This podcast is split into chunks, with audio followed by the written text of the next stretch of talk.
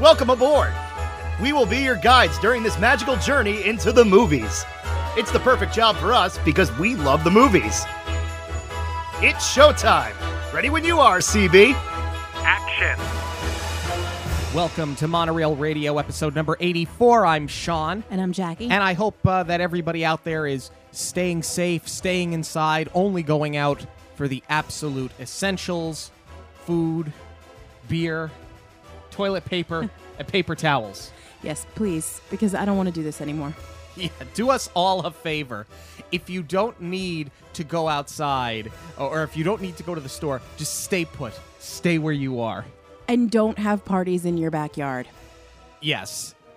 We live on the third floor of a house. So we kind of, and we, we're just off the corner lot. So we kind of have the cat, especially from the studio, we have the catbird seat of, and I, I just counting, we're at one, two, three, four, five, six, seven, eight, nine, ten, eleven houses because this is Long Island after all. So we're all kind of built on top of each other.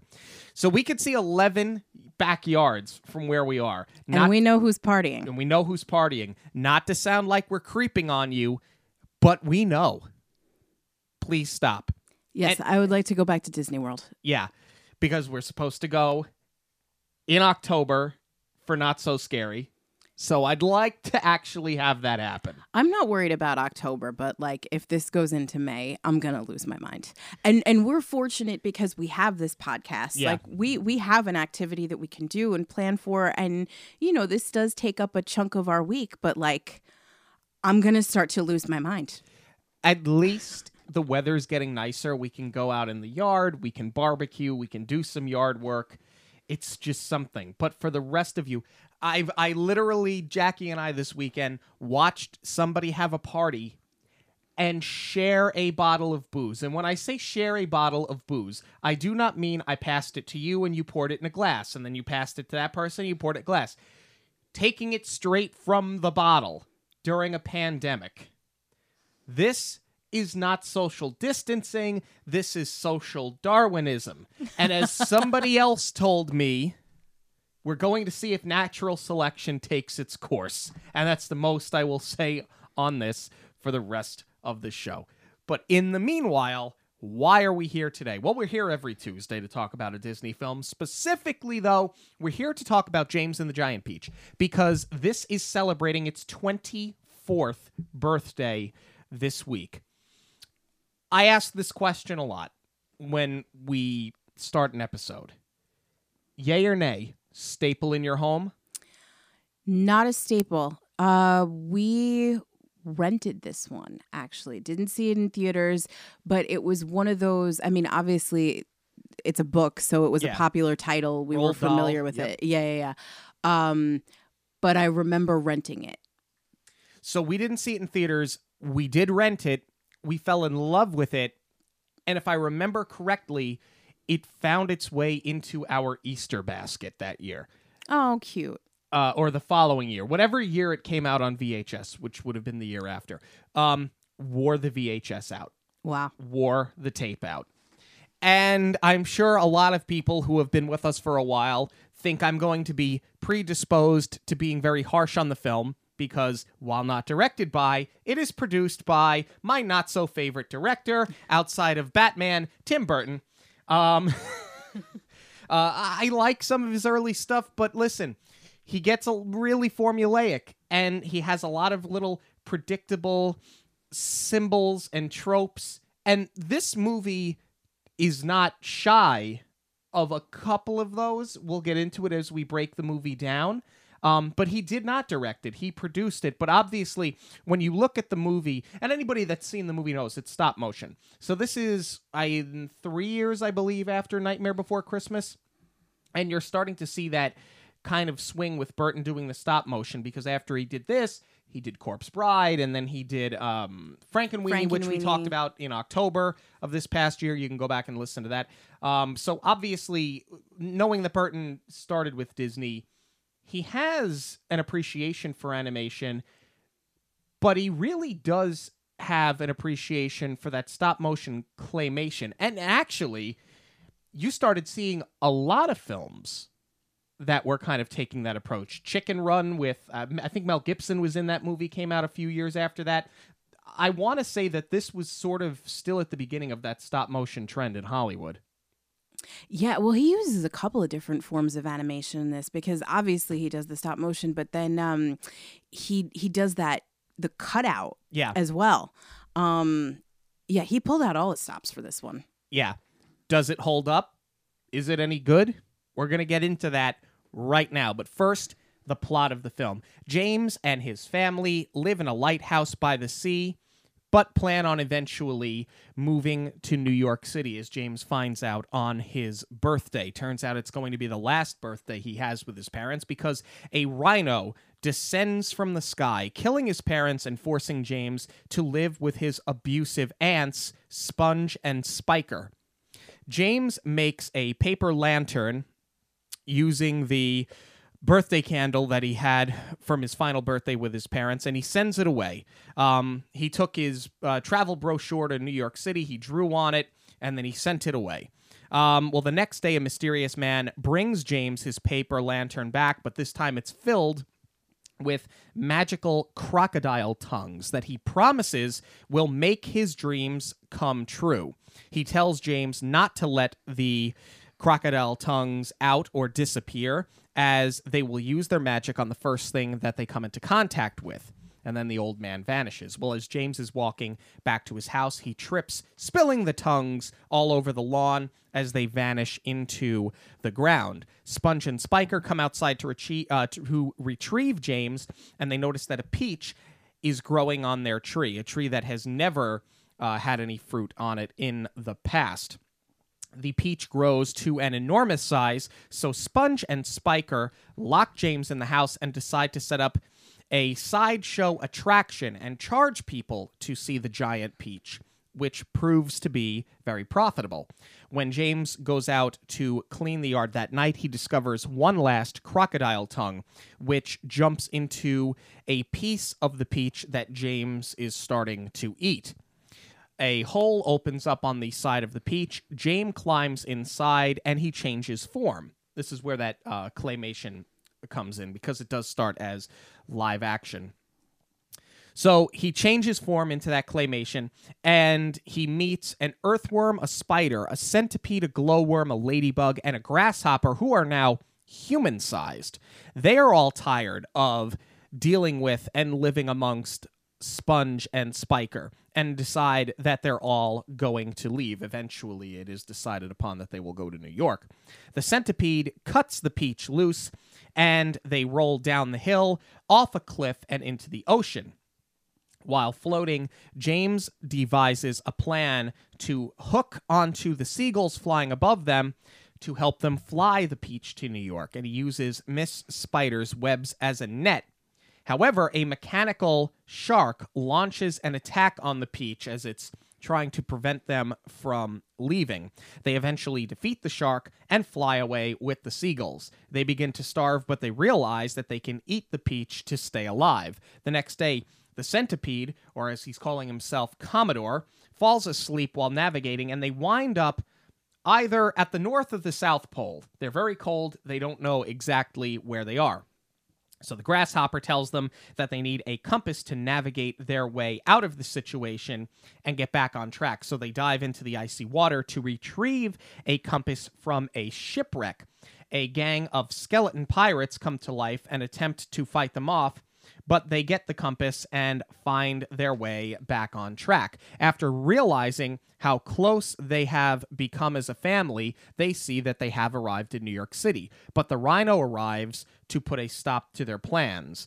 James couldn't save his parents, but he is determined to save his friends. He tells the rhino that the rhino isn't real and he isn't afraid of him, which in essence defeats the rhino, but not before the spider webs are cut from the peach, sending the peach crashing uh, to the top of the Empire State Building.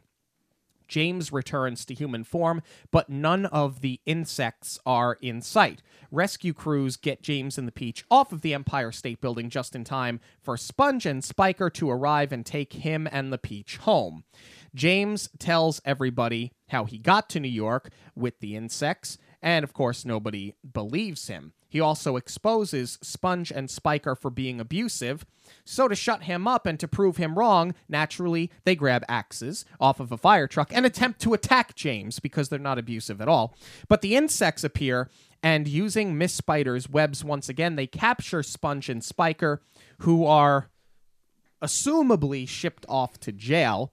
James now lets everyone eat the peach and he and his friends to go on and live a wonderful life in New York City using the Peach Pit as the frame for their home. The one thing that stands out in terms of the typical Burton trope, other than some of the designs of the characters and those washed out colors, the crooked house on the top of the hill that he lives in with Sponge and Spiker. With the crooked tree on the property. It's straight out of Beetlejuice. Well, here's the thing. This was still pretty early on in Burton's career, Yeah. so we can't necessarily call them tropes yet. This was back when it was still a style that we all appreciated. And, you know, the other thing to keep in mind is that, you know, we did mention it before. He produced this along with Denise DeNovi, who they both worked on Ed Wood together. They both did Edward Scissorhands together.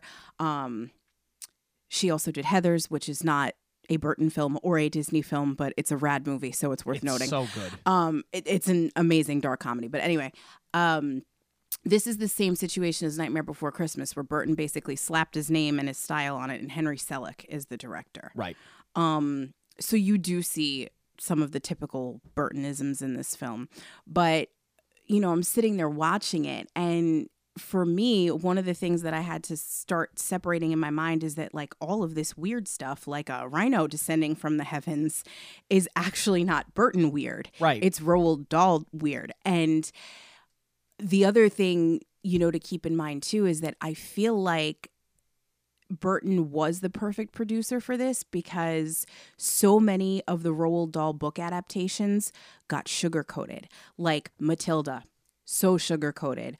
Um, Danny DeVito and Rhea Perlman play her her parents in the film, and compared to the book, they are. I mean, they're horrible in the film, but the book is so much worse. And same with um, Charlie and the Chocolate Factory Yes. the stuff with the grandparents in the beginning, that's all horrible and dark, and the movie softens it quite a bit. Yeah, in fact, Roald Dahl's widow said that he would have been very happy with how this film turned out. And and actually I believe that she also said that this was one of the best of the film adaptations because I loved Willy Wonka and the Chocolate Factory, obviously based on Charlie and the Chocolate Factory and Charlie and the Great Glass Elevator. Um, but yeah, those books extremely dark. Matilda, extremely dark, but that was Roald Dahl. He was sort of ahead of his time with those dark contemporary sort of stories. You know, adapted into children's books, but I mean, I- think he drew a lot of influence from the Brothers Grimm. Remember, there was a time, a, you know, many many years ago, when children's books, and especially a lot of those fairy tales, they were not light and fluffy, and they weren't the flowery princess that you've seen in so many Disney films. They were a lot darker. They were a lot scarier. We talked about um, in the original Pinocchio, Jiminy Cricket dies in the book.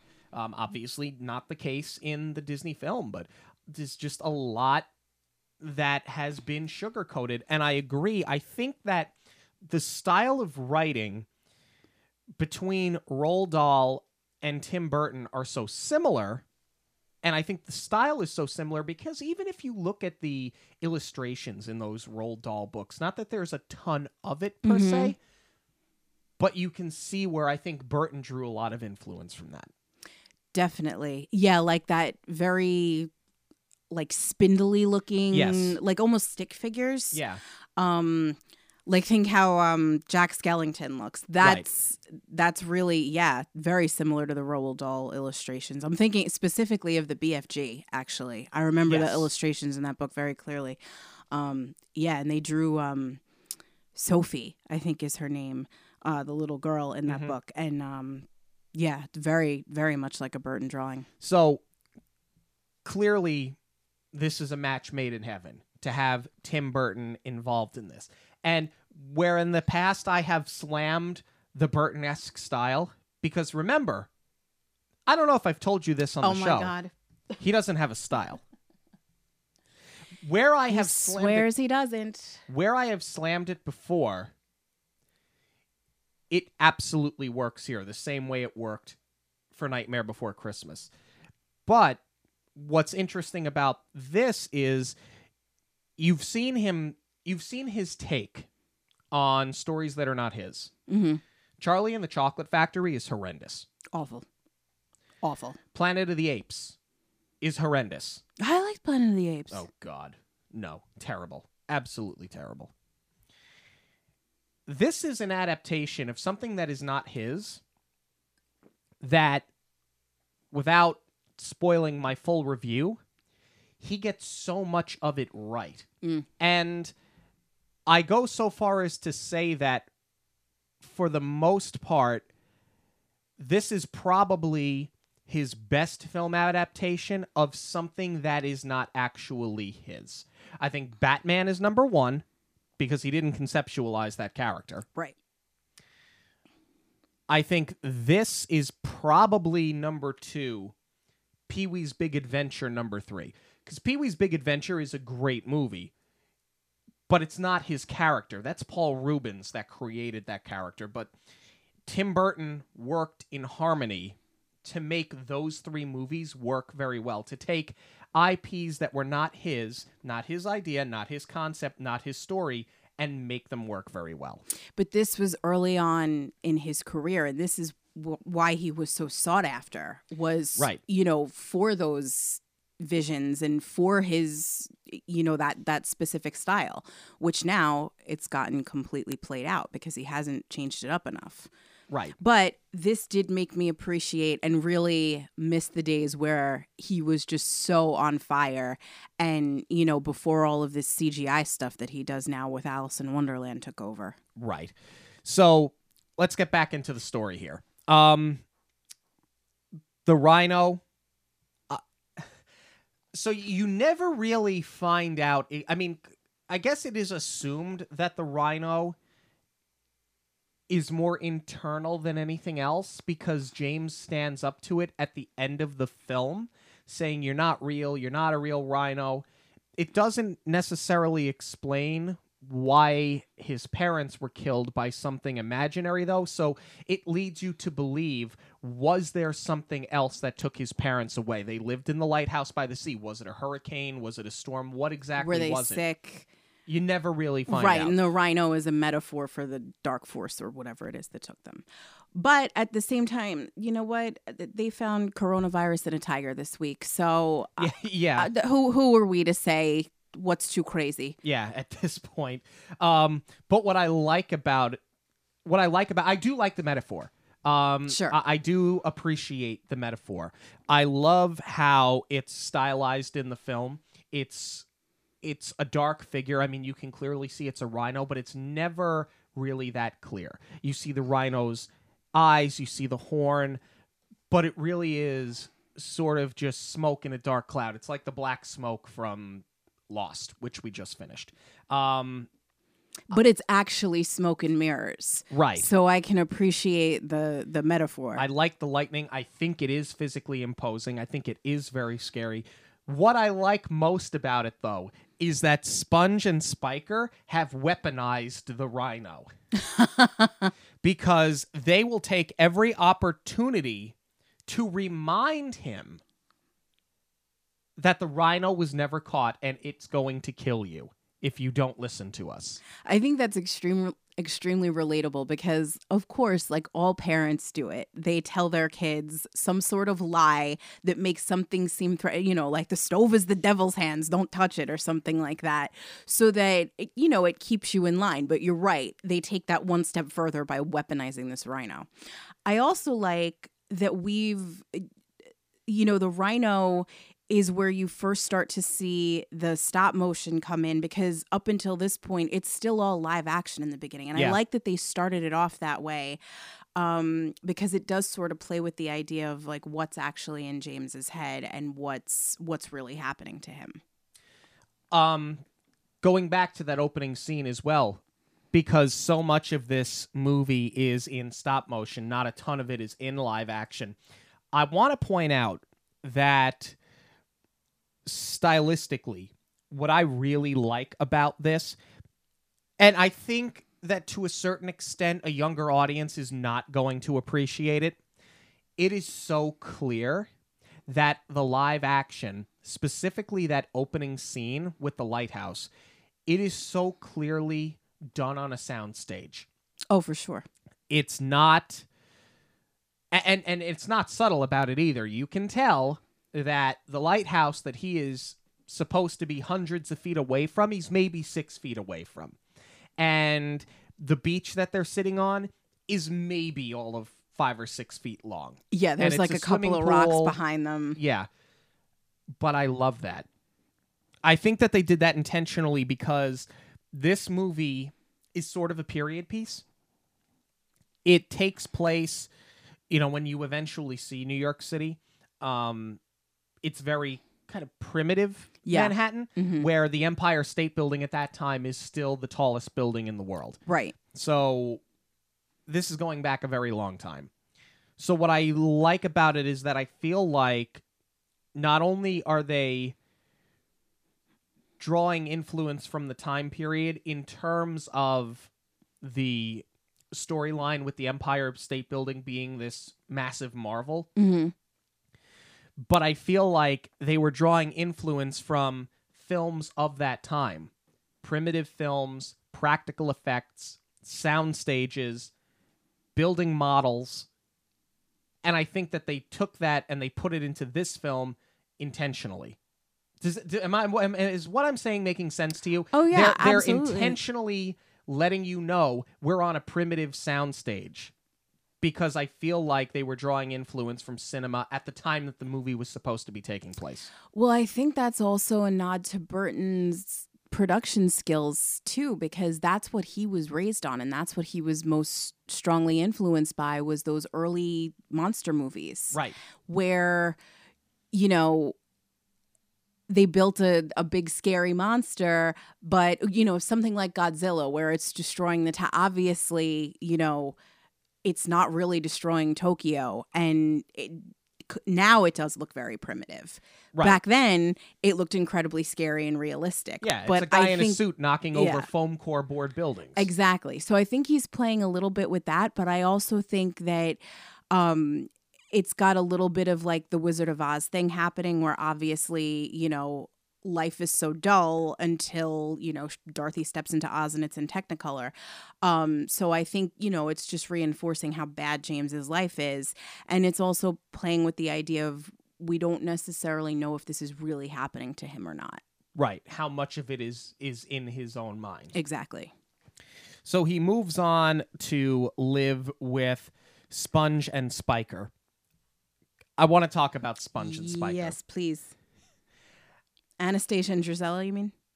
Sure.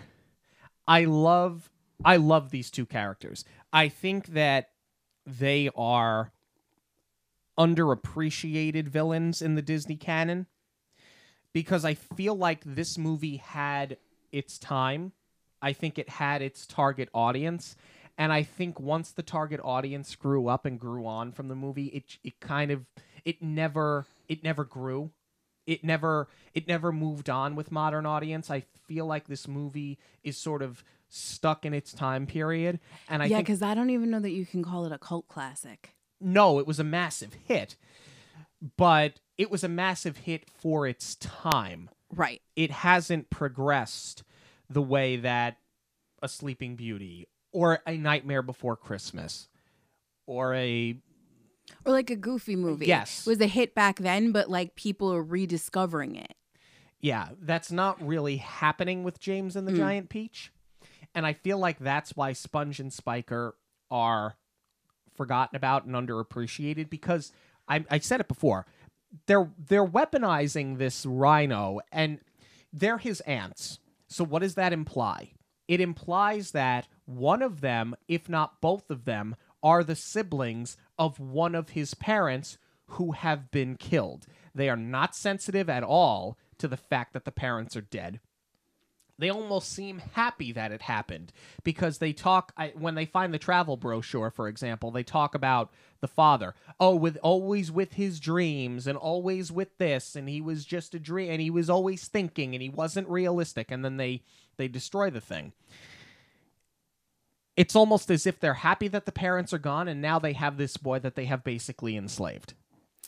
They remind me a lot and i'm i'm wondering how much jk rowling was influenced by this story and roald dahl because you know they're both um you know they're both english authors. So i'm wondering if she was raised on this because they remind me a lot of the dursleys in harry potter how they've enslaved harry. Um same thing you know it's it's the aunt. She was harry's mother's sister um, so here we don't have that, you know, definitive relationship. We just know it's the aunts. Um, but yeah, they remind me of the Dursleys and they remind me of the stepsisters in Cinderella.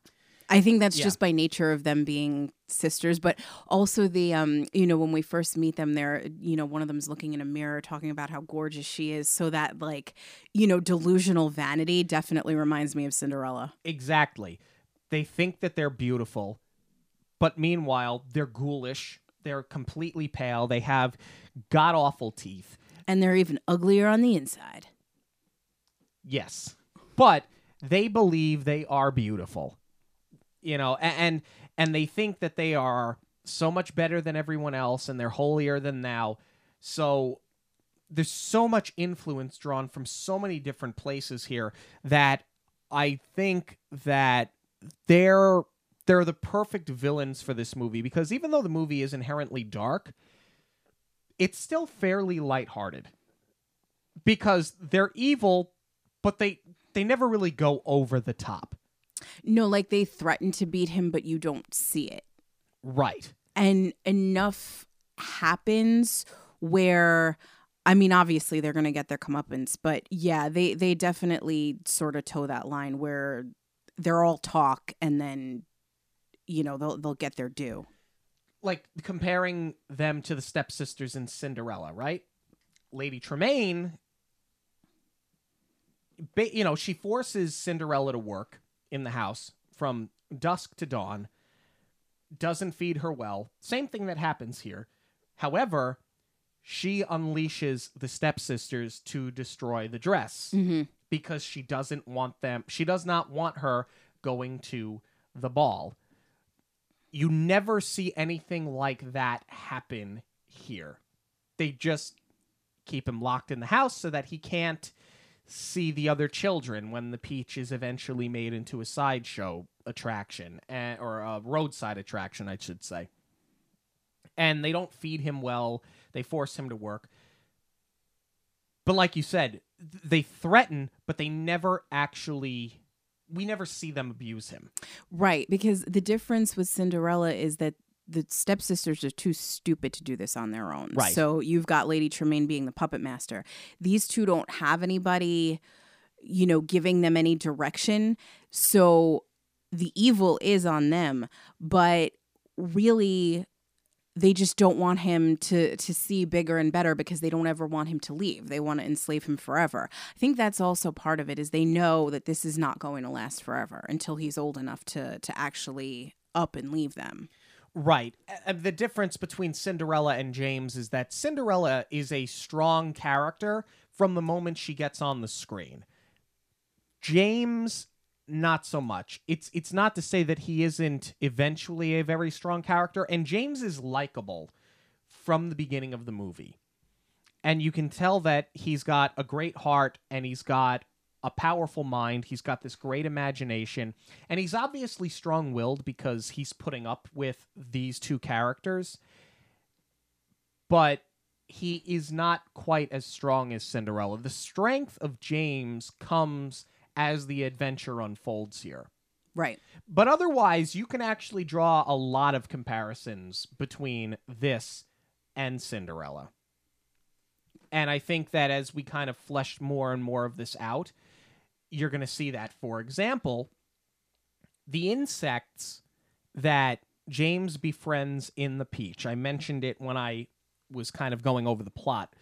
They are insects that have either lived in the house with Sponge and Spiker or on the property. Right.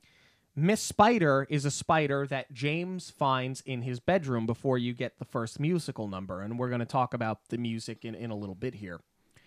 But he befriends a creature that is otherwise repulsive. Nobody likes having spiders in their house. But he takes her down from her web and he shows her, oh, let me show you things I've never shown anybody else. And Mhm. it's the The birthday candle. the birthday candle and he kind of sings his my name is james and he tells his story and where he comes from and what he wants and it's similar to cinderella where she befriends the mice in the house Right. That's a really good point. so this is a character that is lonely, knows there's something better out there, but still has a big heart and is willing to invite in the rejects, for a lack of better term. So I think that that's definitely somewhere where you can draw another comparison to Cinderella. Right. And then you've got giant peach, giant pumpkin. Exactly.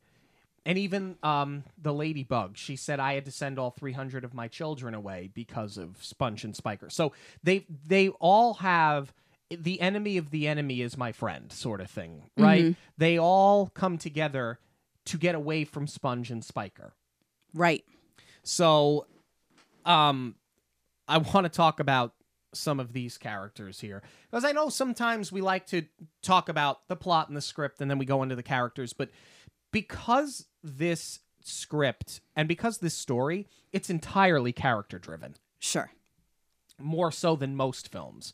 I want to get into them here and because a lot of it too I think that the script does play into the characters directly. For example, the centipede. What I have appreciated about this movie in all the years I've been watching it, and I've been watching this movie since its release on VHS. So let's call it 23 years. I love the mix of child and adult humor. Yes. I have often said on this show that I appreciate when movies have the ability to do that because, especially a lot of the early Walt Disney stuff, he was making family films. He wanted to appeal to the adults and the children. And I think Disney got away from that for a little while, where they were making really just kids' movies. right. And in the 90s specifically, you started to see a swing back in the direction where you had family films that had adult humor in it that's over the head of the kid, but the parents can appreciate it. You Toy s- Story it is a lot in Toy the Story. master of it. No, Shrek is the master of it, not a Disney film. Ooh. No, Shrek, I think. Them's fighting words. Shrek is a movie that you love as a seven year old and you love as a 27 year old. Yeah, it's it's funny. It's Like it hilarious. is it is still funny. It's yeah. still funny. Toy Story did it very well. This does it very well. And a lot of that comes from Mr. Centipede, voiced by Richard Dreyfuss. I love Richard Dreyfuss in everything. But he brought so much to this character because there's a scene where in the very beginning after he now he's a smart aleck and he tells everybody I'm from Brooklyn and I'm this and I'm this and Richard Dreyfuss actually is from Brooklyn so he's a perfect character perfect casting for the character but when he cuts the peach off the vine or off the stem I should say The tree. right but he cuts the stem he chews Yeah, yeah, stem, yeah. Cuts it off the tree. They roll down the hill. They're all kind of thrown together in a big group. And uh i think it was the grasshopper that said somebody pinched me. And he goes yeah i thought you were the spider. Yeah. and it's richard dreyfuss saying it to miss spider played by susan sarandon who is also phenomenal casting And uh, I I love the entire cast they put together here. The Ladybug is Jane Leeves, who's probably best known for Frasier. Yep. Um, but she's she's great. She's a really talented voice actress. Um, what I love about the insects too is that even before you know you're really getting into the dialogue, I feel like they did a really good job of painting the picture of exactly who these characters are before we're really getting to know them. Yeah, I think that the pacing of the movie is really good because they don't waste a lot of time with the useless backstory. It's a lot of quick dialogue, throwaway lines. You find out exactly who they are. You talked about the costuming before. Well, you see the grasshopper. Um, you could tell he's more elegant. He's more refined. He's got a monocle. Right. Miss Ladybug, she looks more like a grandmother than Yeah. anything. But And she's very maternal. and she's very maternal, but she's got her 300 children. Obviously, the the spider I I don't know if it's supposed to be a black widow spider. Those are obviously very dangerous, but she has the French accent and she sort of has The beret. the beret, the femme fatale yeah. look to her. So you don't really know if you can trust her or not. And she is she is a predator. And Mm-hmm. she has the throwaway line when they're eating the peach of, "Oh, this is better than ladybugs." Yeah. And Miss Ladybug goes, What? And she goes, Oh, excuse me, I'm sorry. And even back to another line from Richard Dreyfuss when he gets them lost and the grasshopper said, What's your latitude? What's your longitude? And and the centipede says, Hey, that's personal. Yeah. Um, what I like most about the insects is that they serve as a means for James to boost his self confidence. Because when he tries to voice an opinion or an idea to Sponge and Spiker, they just they're quick to shut him down. And they say, "Oh, the fish heads aren't good enough for you, and they're not good enough for anybody. But they're not good enough for you, and and you think you're so much better, and blah blah blah blah blah. And your father was a dreamer, and yeah, and the rhino is to come get you." But he's able to come up with ideas, and they're, for the most part, for the most part, they're immediately great idea, James. Hip hip hooray! Good for James. You got us out of this situation. So that's where you kind of wonder and obviously you find out that they're real at the end of the movie but there is a time where you you don't know if they're real or are they just something in his head that he's using as a means to finally have his opinion to finally have his say to finally have a plan and see it through on his own because he's lived such a sheltered life under Sponge and Spiker that he's got sort of this creative energy and he's finally got a means to burn it all off. Yeah, I like that we do get that definitive an- answer at the end of it because there was a moment watching this and you know, I said we rented it as a child. It wasn't like such a mainstay throughout my childhood, but there was a moment where I'm watching this and I was like, wow, did Life of Pi just straight up rip off Roald Dahl?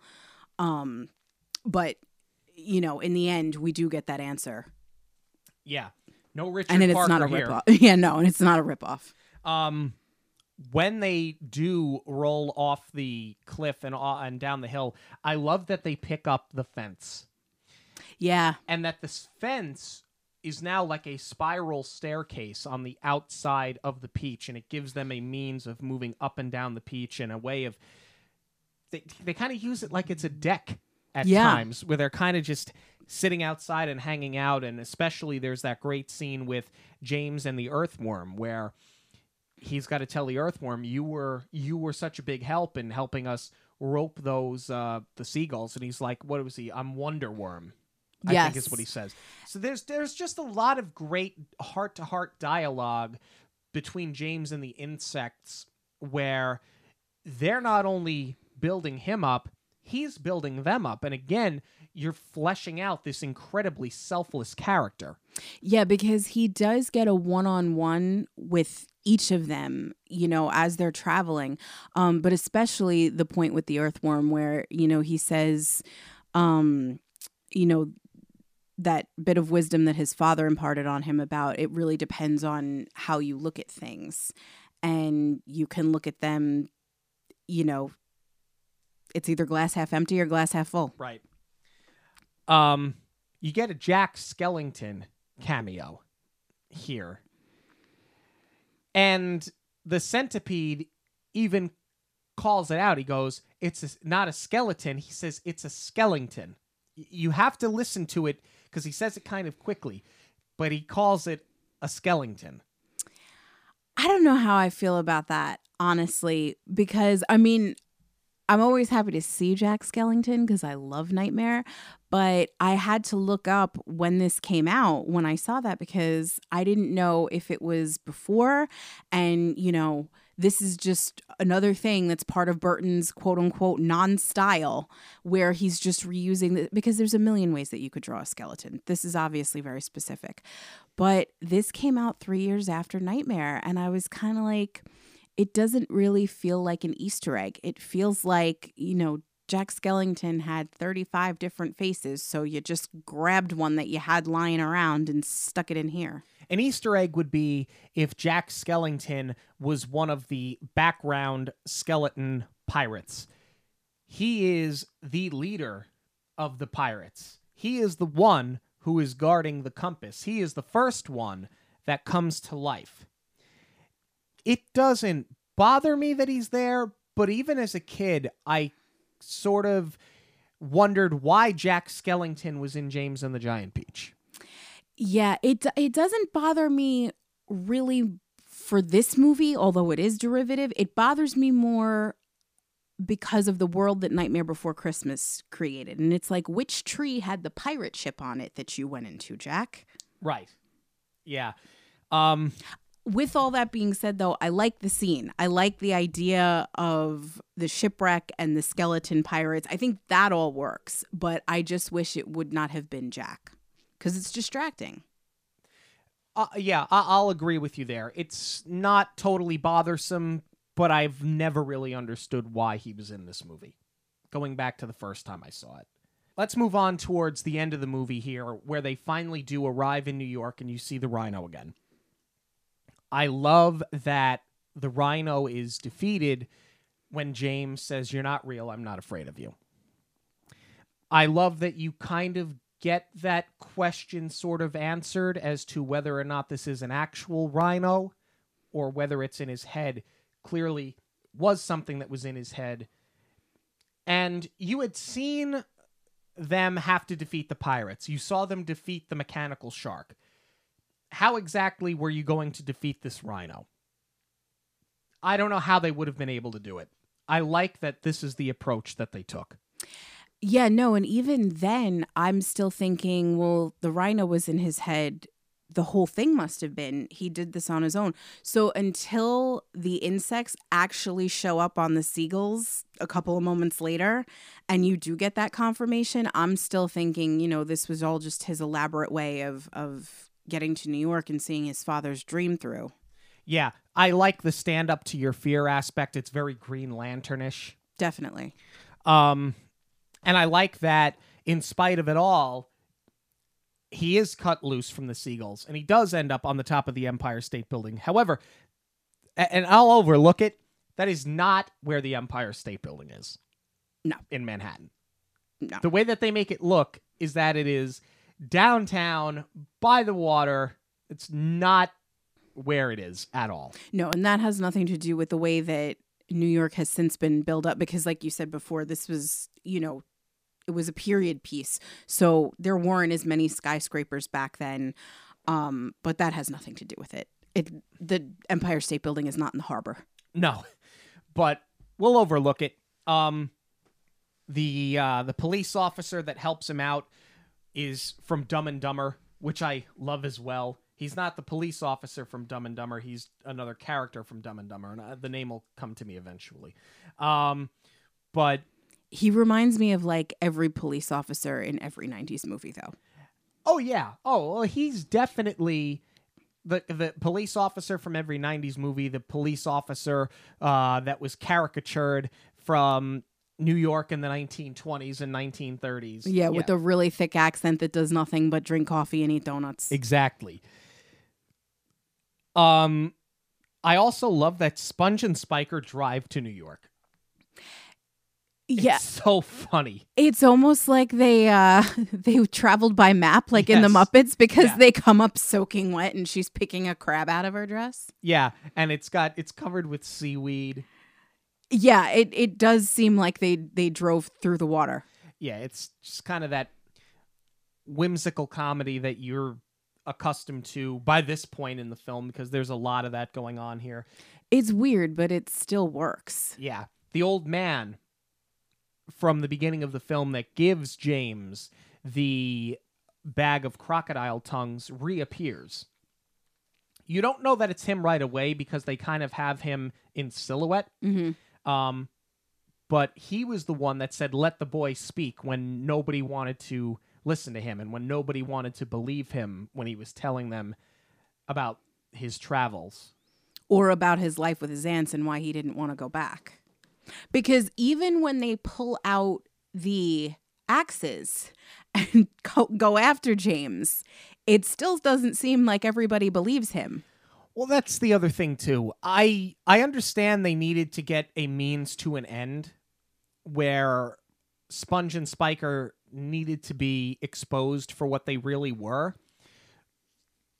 And I I guess it sort of makes sense because they were not so subtly losing their patience more and more and more as he was exposing them for what they really were and as he was telling them or telling the story of how they treat them. And, they wanted the peach back more so than James. Right. So you could sort them you could sort of see them becoming more and more unhinged to the point where they just grab the axes because now they've lost their minds. However, if they're trying to paint a picture that is the opposite of what James is telling people about being abusive, I don't know that grabbing an axe and swinging it at him and the police is the means of changing anybody's opinion. Yeah, they definitely didn't do themselves any favors. And it's like at that point, I'm sitting there waiting. I know this is supposed to be a caricature of the cop, but like, this is New York's finest. Anybody else would have been arrested on the spot. But what I do love is not only that James is the one to give them their comeuppance, they blend the stop motion with the live action, and it's so seamless and it looks so cool. It does. Yeah, because now the insects have come back. And they're life size. They're life size. And it's New York, so no one is really that concerned about it because it's probably the third offensive the third the, the third most offensive thing anybody has seen that day in Manhattan. Yeah. And and the second craziest thing they've ever seen on top of the Empire State Building. So First being King Kong. yeah. So now uh they use the spider web to wrap them up and the cop get them out of here. it's it's it's cliche, but it's still perfect. And then you get another great reporter pan. Oh my god. it's not quite Iron Will. Nothing will ever be Iron Will. You're a genius. but yeah, you do get three uh three journalists and each of them gets to deliver their headline. Little Lindy flies a peach over the big pond. And his peach pit pals. it's not quite as good as Iron Will, but it's still fantastic. But again, that's I think a play on when this was supposed to take place. Yeah. With that you know, we, we we were just missing a 23 skadoosh in there. Yeah. I mean, and it's funny because we just talked about Newsies recently as well. So we, we've gotten very into this like period piece newspaper. But even Denton didn't do that in Newsies. very true. And and I mean they're they're the ones who were they're selling the papers as they say. They weren't crying out the headlines in that manner. Yeah. Um, I think it's a great ending that James just lets everybody eat the peach because, as the centipede points out, it's not going to keep forever. And now they they have taken the the pit, and this is their new home. I suppose it's in Central Park. I guess I don't. They know. do they do say it is All in right, Central right, Park, it is yeah. in Central Park. And James becomes basically a celebrity because he just sits there and tells his story over and over again. But they they all live together and they all go on to have their own successes. Um, Yeah, then you get some more newspaper headlines where, you know, the ending music starts to play, the the music that eventually takes you out into the credits, but the spider opened up a nightclub, the glowworm is in the Statue of Liberty. Um, so everybody, you know, sort of goes on to do something that was just very fitting of the characters. and what I think I like most of all about the way the movie ends is that you see the old man one more time. They call him the old man, but he's really not that old. Um, he comes a, a final time and he breaks the fourth wall Yeah. because he has kind of come in and out as a narrator as the movie's gone on. Uh, they don't rely on him very much, only a little bit, but when you do get a narration, it's him, and then he comes back and he goes, James wanted a means to tell his story of how he defeated the rhino, escaped his aunts, and started his new life. And he breaks the fourth wall. He goes, and that's exactly what he's done for you. So I love that they not only have told a complete story, but they really do a nice job of tying it up. And basically, you now know that you didn't just watch a movie played out on screen.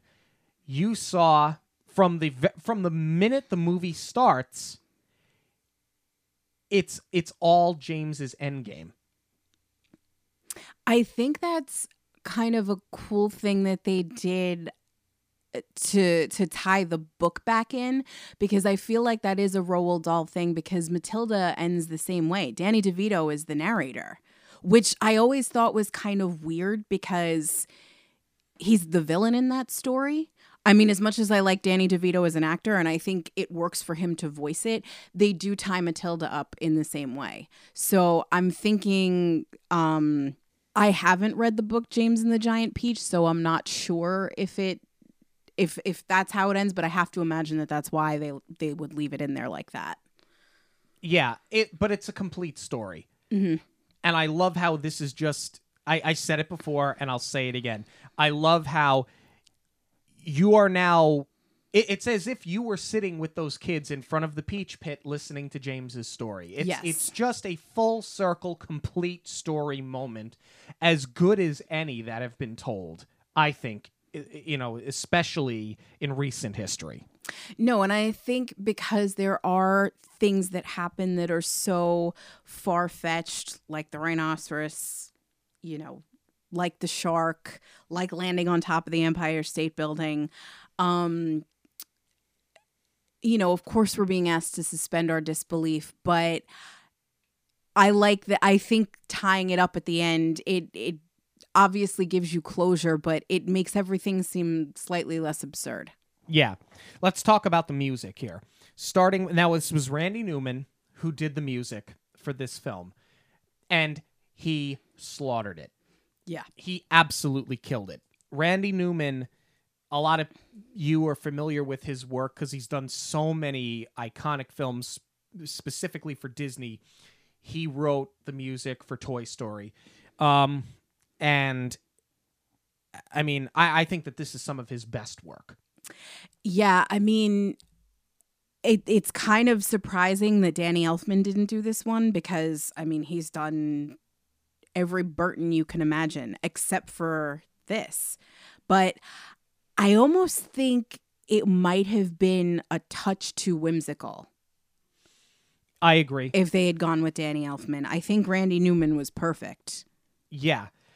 Because what Randy Newman has accomplished, especially when you compare the music of James and the Giant Peach to the music of Toy Story, um, take the song My Name is James.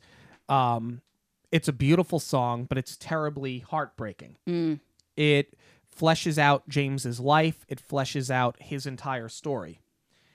Um, and, and and I apologize because I'm probably getting the title wrong. In fact, I'm almost positive I'm getting the title wrong.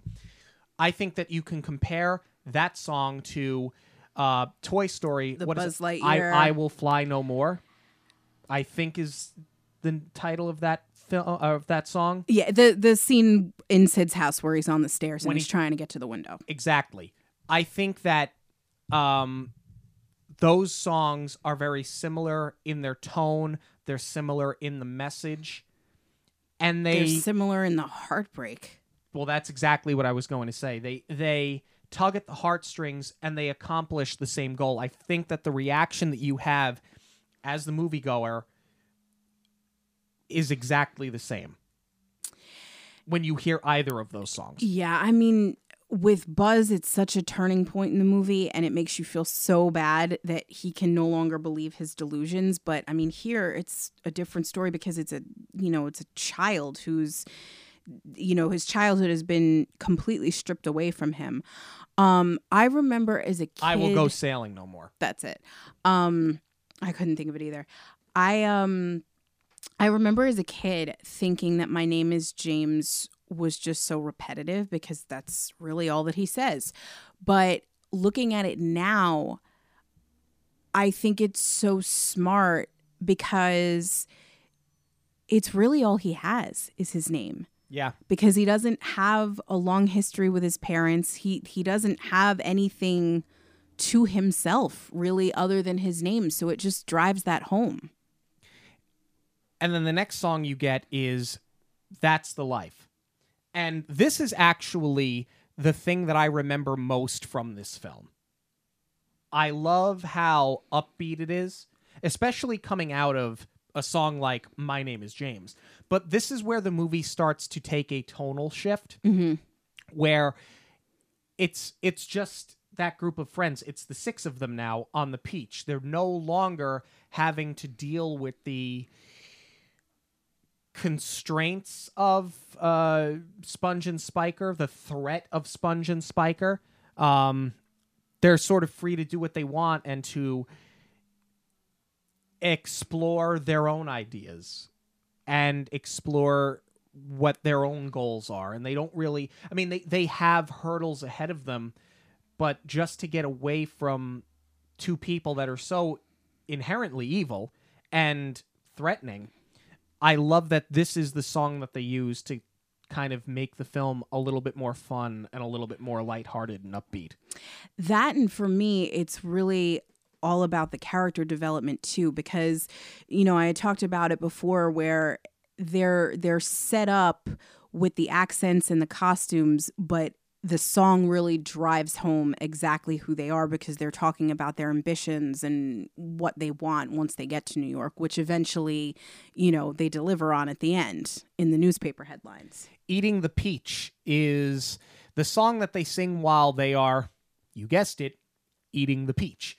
And they're taking the peach and they're making different things out of it. And the grasshopper, he throws it in a vat and he stomps on it like he's stomping wine. And they kind of make it into, I, I it's got a foamy head and it's in, uh, you know, a beer stein. So I guess it's supposed to be beer. I don't really know what it is.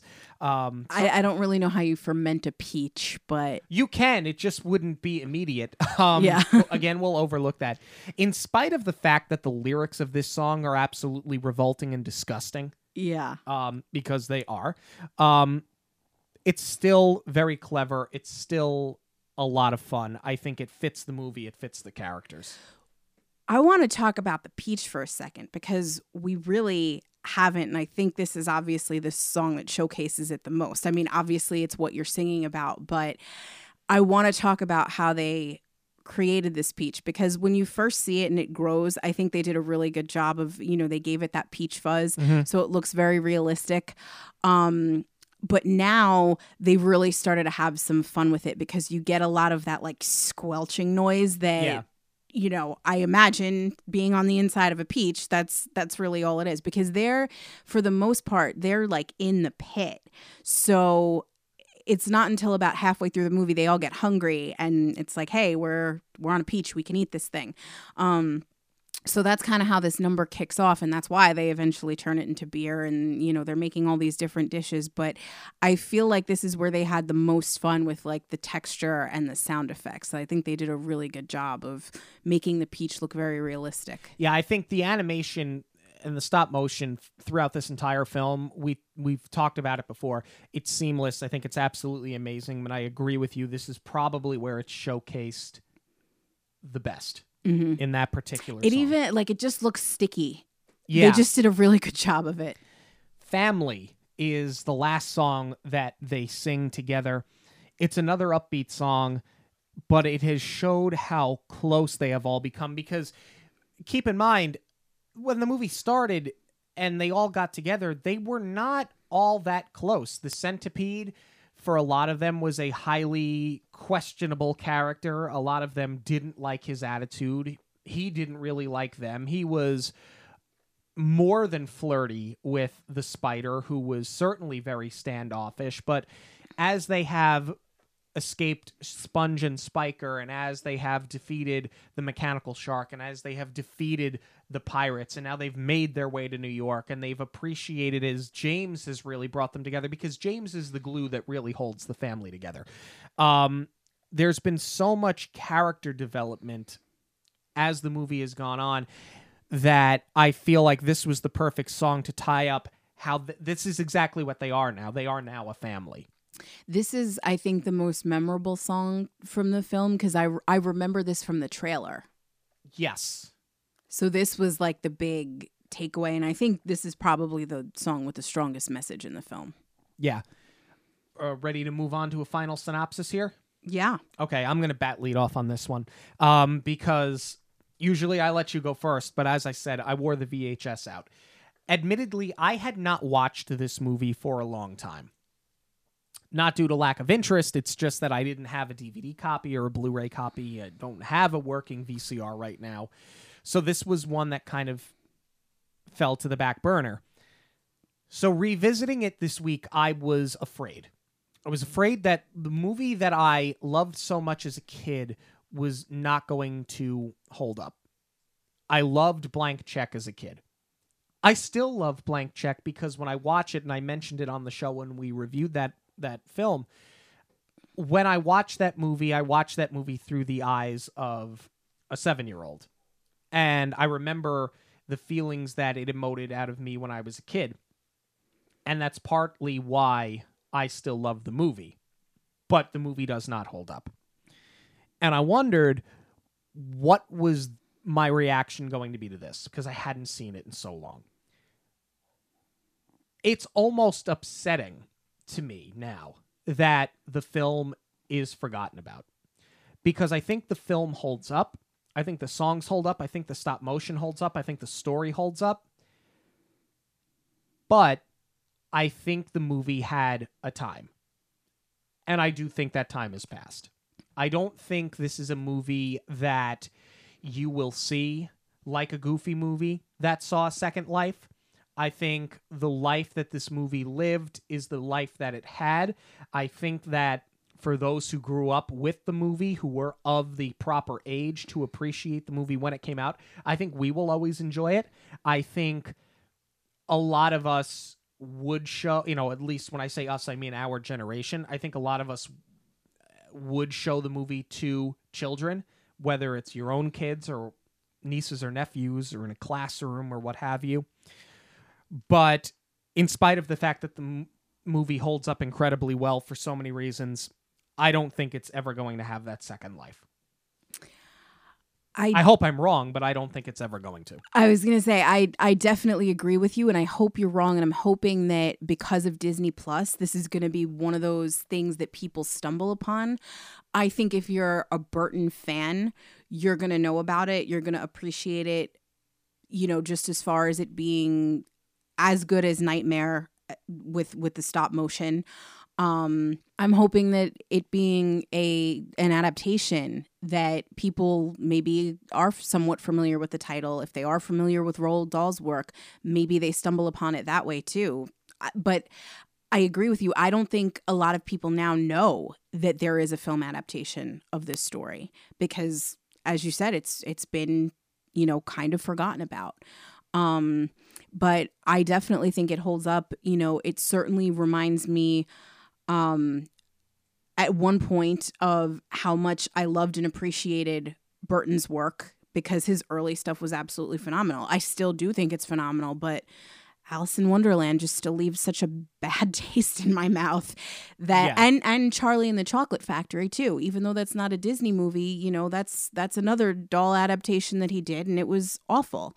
Um so I think this was kind of, you know, just a nice refresher for Burton um just to look at it now but you know it it is one that I kind of fell victim of it too is that you know I liked it as a kid but it didn't really stay with me. And that's not to say that it doesn't have rewatchability. It's just not something that was ever really in the forefront. Sure. And I hope that Disney does more. Um, you know, especially with the anniversary coming. I mean, next year will be the bigger anniversary, so Yeah. I'm hoping that you know D23 does something. I would love to see too if they have it. Um, we had gone years ago. They had Burton's a bunch of his props and costumes and memorabilia on display at MoMA. I would love to see Disney do something like this to have it on display, you know, either in the parks or, or have some sort of traveling exhibit for it.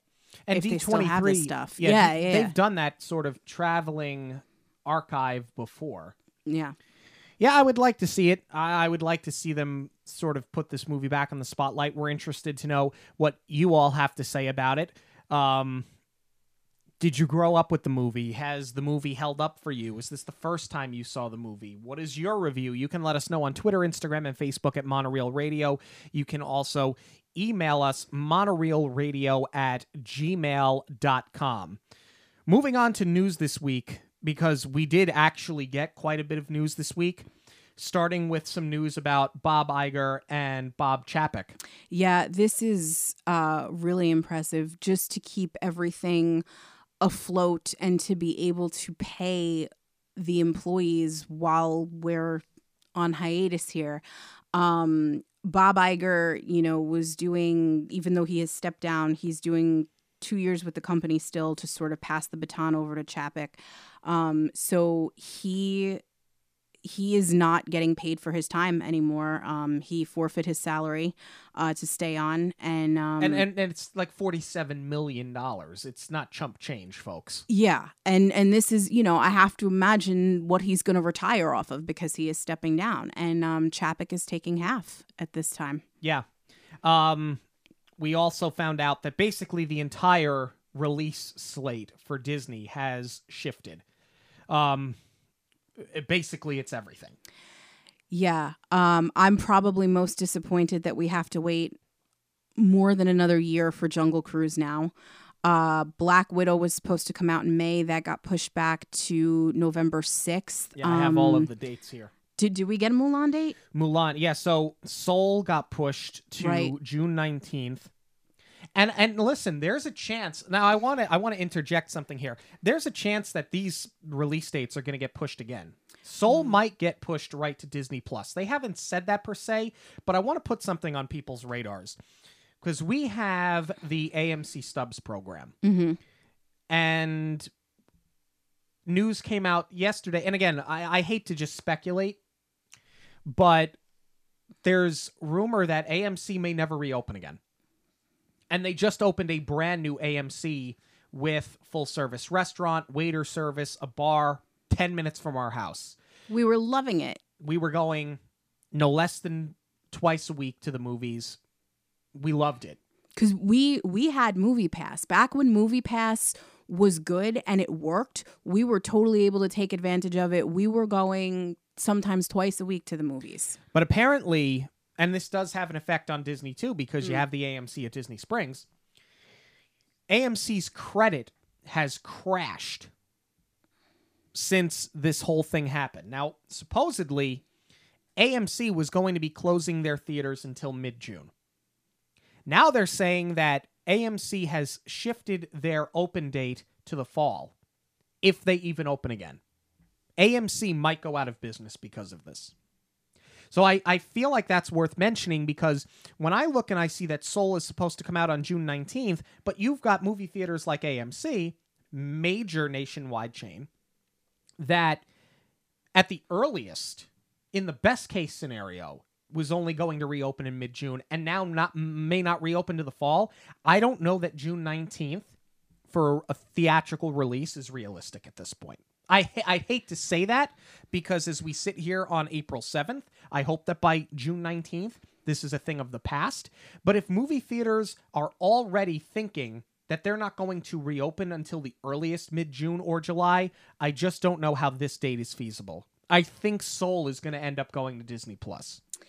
well here's the thing because you know we mentioned a couple of the big movies the other big one is artemis fowl and they announced that that is going straight to disney plus here's my take on it just being you know i'm not in the film industry i'm in the television industry but it's we're sort of being affected in the same way Um, what's happening now, even though everybody is home and there is such a demand for content because people are binge watching shows, you know, movies are being released for streaming, even not just Disney, like Universal's doing it. They're, they're just putting it out there so people have something to watch, which, you know, is is a nice gesture to get people through a difficult time.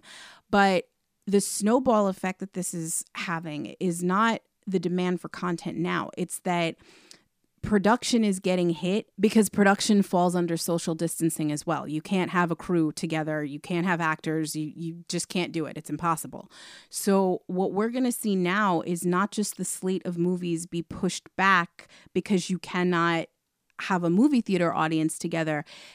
Anything that was supposed to be produced this year to come out next year is now also getting pushed back. I think that's why Jungle Cruise got pushed so far is because companies and and not just Disney are going to be so desperate to make up those box office numbers because this is going to have a snowball effect into next year. They have to, you know, sort of stack their slate so that something carries them through so they're, you know, they're in the black for next year too. Yeah, and it's it's everybody. I was heartbroken to find out that my beloved Ghostbusters Afterlife that I've been waiting for since 1990 got pushed. I could understand them wanting to shift it back until Halloween. They pushed it back to next March, so almost a year. So even you know, this is like you just said, it's not a Disney thing. This is It's an in industry wide yeah. thing. I was heartbroken about that too, as you will be as well, listeners, because we're going to hear about this for another year. Mulan, July 24th. That's the new date for Mulan. Uh, Black Widow, you said November 6th. Raya and the Last Dragon, November 25th. I don't think, I don't that, think that changed. changed. I think West- that was always Thanksgiving. Yeah, West Side Story, December 18th. I don't think that changed. Um, let's see here. You know what? Actually, do you know what I'm looking for right now? And I'm not seeing it. The New Mutants. New Mutants might not ever get released. that was just doomed from the start. Uh, Cruella, May 28th, 2021. I don't think that changed. Jungle Cruise. That movie is bopped around though. That got moved up, I think. Yeah, it's all over the place. They probably broke even with that by now. Jungle Cruise, July 30th, 2021. See that I understand now though because Mulan was pushed, so now we have our big summer release besides Onward. Mm-hmm. Or I'm sorry, not Onward. Um, Soul. Soul. Um, so now they have their big summer release for next year. Yeah. Uh, Doctor Strange in the Multiverse of Madness, November 5th, 2021. Avatar 2, December 20, uh, December 17th, 2021.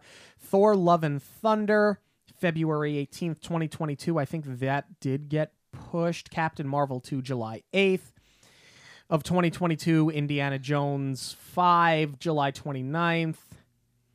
So basically, and now you have an untitled Star Wars film December 16th, 2022. I don't think that's any different than what it was, though. So basically, from now till 2022, you've seen movies shift, you've seen movies change. I mean, is it crazy to think that six months from now, a year from now, we live in a world where movie theaters are a thing of the past? Is that crazy? I think that's slight. I, some people think that it's going to happen. I think that that's slightly insane. Um I was concerned about it before this even happened with with what streaming was going to do to the industry. Honestly, um I think that too many studios were relying on these big blockbuster movies and because you don't have those middle of the road movies anymore other than really around Oscar time, you can't survive on that. So, so are you thinking then that movie theaters are a thing of the past? I mean, I definitely think that coronavirus has escalated a growing problem. I don't want to say that they're a thing of the past. I think that they're starting to try and combat that with things like Cinepolis or what they're doing with AMC and putting the restaurants in there and making it a whole theater going experience the way that it once was when theaters first opened. Like you used to go and get dressed up to go to the movies the way you would a Broadway play. Well, now people don't even dress up for Broadway anymore. But it used to be such a big event. So I'm wondering, eh, you know, if the way to save it is to sort of come full circle and make it a whole you know, a whole night. thing, right? yeah, yeah. And I, yeah, well, like you said, that's what they're trying to do. I feel bad for all of these people. You know, this movie theater by us, it only opened in November. It opened, I think it opened the week that we were in Disney World. Mhm. And we came back and it, it was open. So it was only open for a couple of months. And you've got people, that's their livelihood, it's their job.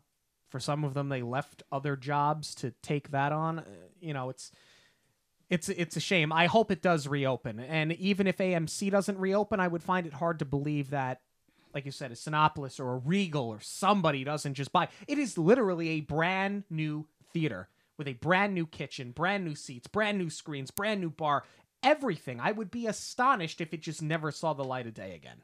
And I hope that that's not the case. But you guys can let us know how this is affecting you. Are you an AMC employee? You know, have you received any information? Are you AMC Stubs program members like us? What do you think is going to happen to the movie going experience? Twitter, Instagram, and Facebook at Monorail Radio. Email monorailradio at gmail.com. Thank you guys so much for joining us this and every week on Monorail Radio. Thank you for those who tuned in for our uh, streaming party this past Sunday. We watched Onward and gave our commentary on Onward. We had a lot of fun with that. We're going to be doing it again, actually, uh, coming up in just a couple of weeks here. Uh, Saturday.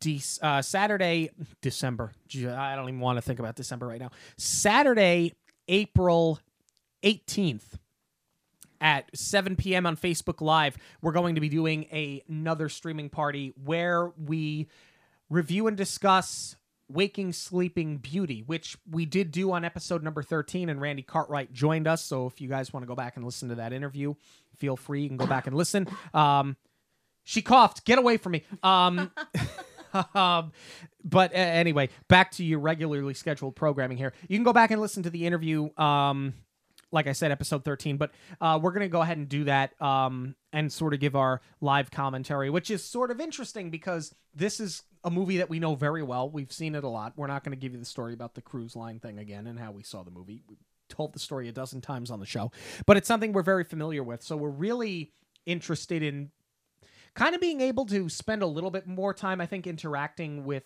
people live because we can kind of half watch the movie and keep an eye on the computer screen. And uh, we're going to do that, like I said, 7 p.m. on the 18th of April, Facebook Live. Keep an eye out on the social media for the event. We're going to go ahead and create that probably later today, and you guys can RSVP there. Um, don't forget to subscribe to Monorail Radio on your podcast platform of choice and to leave us a review on either your podcast platform of choice or on Facebook. The reviews are greatly appreciated. Again, thank you all so much for Jackie. I'm Sean. Have a magical week, everyone. On behalf of Monorail Radio, we'd like to thank you for joining us. We'll see you at the movies, the stuff dreams are made of.